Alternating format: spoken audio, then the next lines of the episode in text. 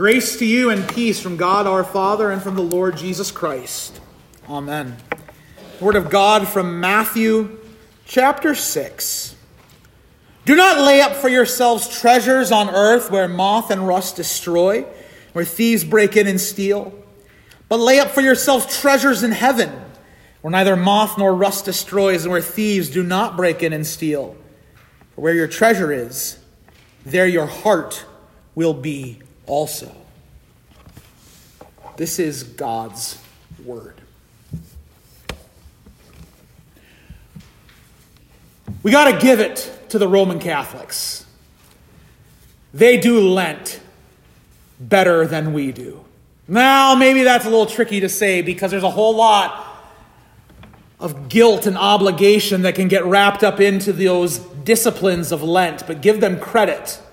They take this season seriously. And I learned at an early age to have a little bit of resentment to all those fish sandwiches I got served in the cafeteria growing up. And I don't like fish sandwiches, but they do in part get this season. My Catholic friends as a child understood this was a special season. My Baptist friends laughed at the word Lent. Like, what in the world is Lent? You mean like pocket lint that you get after your clothes come out of the washer?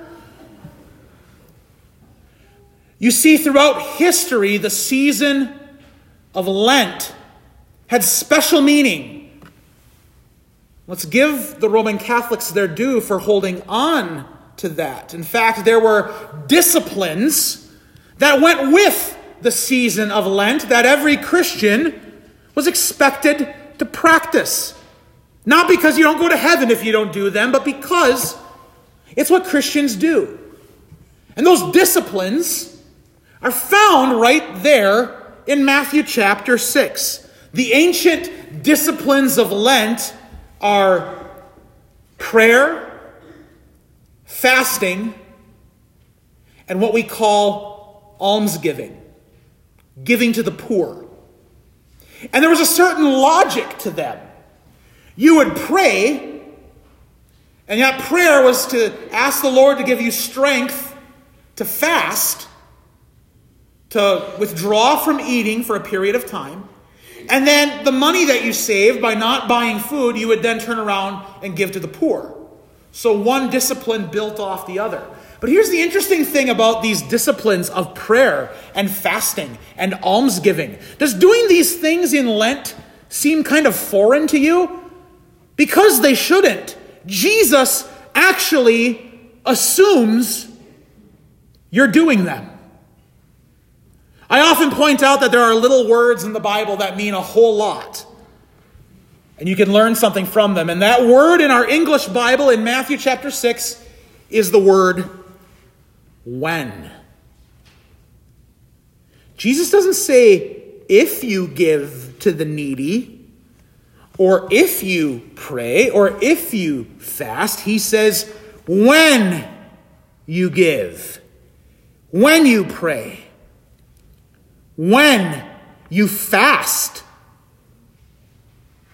Jesus and Saint Matthew, along with him, assume that you're doing these things. When Jesus preached at the Sermon on the Mount, in which this text is coming from, he assumed that his hearers were already doing these things. There's a great book that came out a number of twenty-some years ago by an evangelical named Richard Foster called The Celebration of Discipline. And he wrote, the Bible called people to such disciplines as fasting, prayer, worship and celebration, but gave almost no instruction about how to do them. The reason for this is easy to see. Those disciplines were so frequently practiced and such a part of the general culture that the how-to was common knowledge.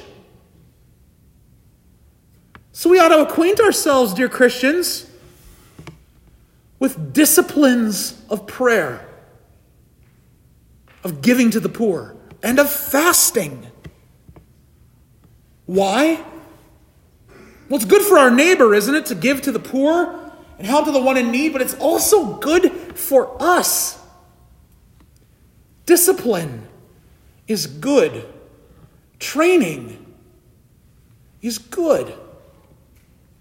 Saint Paul uses the example of a race to describe what our life as a Christian is like in Philippians chapter three. In other places, he talks about us being like a fighter, a boxer, who's training for the struggle that's about to come upon us. Christians ought to train. They ought to discipline themselves. And that's what the season Lent serves to do for us, what it serves to remind us of, that it is good to discipline yourself. Not because by fasting or saying special prayers or by coming to midweek Lenten services or by putting ashes on our foreheads that we somehow get some special grace or that we somehow get a special entrance into heaven that we would not have otherwise. It's good to discipline yourself because there are obstacles to being a Christian in the world in which we live. Why ashes on Ash Wednesday? Well, you heard the words as they were placed on your head. Remember that you are dust, and to dust you shall return. The ashes are a reminder of our mortality. And the disciplines of Lent, of prayer and almsgiving and fasting, they are likewise a reminder of our mortality, that there are greater riches beyond what we can store up for ourselves here on earth. The ashes on our foreheads are a visible reminder to anyone who were to see us, and to us as we look at each other tonight, of a sad reality. We are dust. And that we do it on everyone, from the oldest of us here to the youngest. I don't know who the oldest is here tonight or who the youngest is. We could probably figure that out if I stopped and thought about it for a moment. But regardless, every one of us is marked the same. Every one of us is marked as one who is dying, as one who will return to the dust from which mankind was made, Adam, made of the dust of the ground by his maker. Does this mean all is lost? Does this mean all is hopeless? Of course not. Though we are dust, though we return to the dust, though death is the equalizer that equalizes all of us here in this room, there are treasures in heaven that await all of us. Because the one who took on humanity to take on death in our place is the one who came from heaven. And let's spoil the end of this story, the end of this Lenten journey. Lent is a time of preparation, of course, that ends with Easter. And spoiler alert, this is how the story ends. Jesus is risen from the dead. We'll refrain from using the A word. It's not a swear word. It's the one we stopped singing on Sunday, right? Okay, Alleluias. We refrain from them for a brief time so that their sound would be all the more poignant when we do sing them six weeks from now. In this time, we are mindful that we are indeed dust, that we shall return to the dust, but that Jesus Christ took on the dust of humanity and acquired for us all the treasures and riches of heaven. It is worthwhile for us to discipline ourselves, to train ourselves, that we would not be so hung up on the things of this world, on the treasures of this world. Do not lay up for yourselves treasures on earth, Jesus says, where moth and rust destroy and where thieves break in and steal. Lay up for yourselves treasures in heaven, where neither moth nor rust destroys and where thieves do not break in and steal. For where your treasure is, there your heart will be also. You see, every one of these disciplines, prayer, fasting, giving to the needy, is a very physical thing that we do. But ultimately, we're concerned about the heart. Rend your hearts and not your garments, says the prophet Joel. Return to the Lord your God, who is gracious and merciful, slow to anger, and abounding in steadfast love. King David in Psalm fifty-one, from our intro, it says, "Create in me a clean heart, O God. Renew a right spirit within me." Because you see, it's ultimately not about how often you pray, what prayers you say, whether you stand or whether you kneel.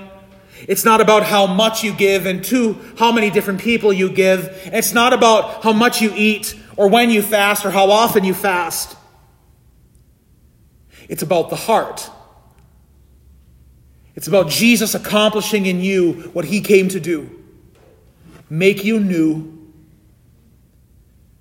and give you treasures in heaven. Where your treasure is, there your heart will be also.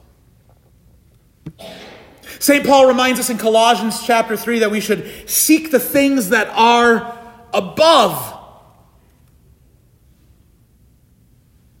The cross upon your head this evening is a visible reminder to you and to me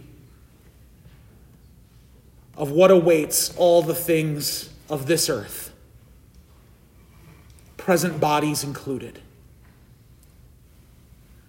But God made man out of the dust of the earth once, and he will make us anew of the dust of our grave on the last day. He has stored up for you and for me treasure in heaven, on which he would have us learn to focus our hearts and our minds, not just during this Lenten season, but during every season of life. Where your heart treasure is, there your heart will be also. Our treasure is a kingdom that awaits us for all eternity. And tonight our hearts ascend to that kingdom already, where we are made new by our Lord Jesus Christ. And the death that we are reminded of on our foreheads, we know already has been overcome. Amen. The peace of God, which passes all understanding, keep your hearts and minds in Christ Jesus. Amen.